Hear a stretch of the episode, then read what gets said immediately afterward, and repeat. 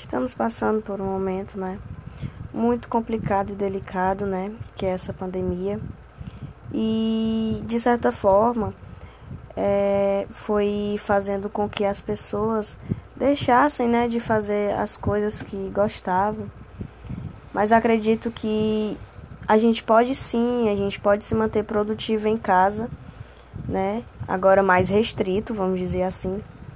Mas você não pode deixar deixar de fazer as coisas que você fazia. Você pode fazer exercícios em casa, pode é, continuar estudando, né? Quem estuda, pode ler um livro, né? Se manter informado sobre as coisas do mundo, sim. A gente tem como se manter produtivo em casa, mesmo é, sendo mais restrito, né?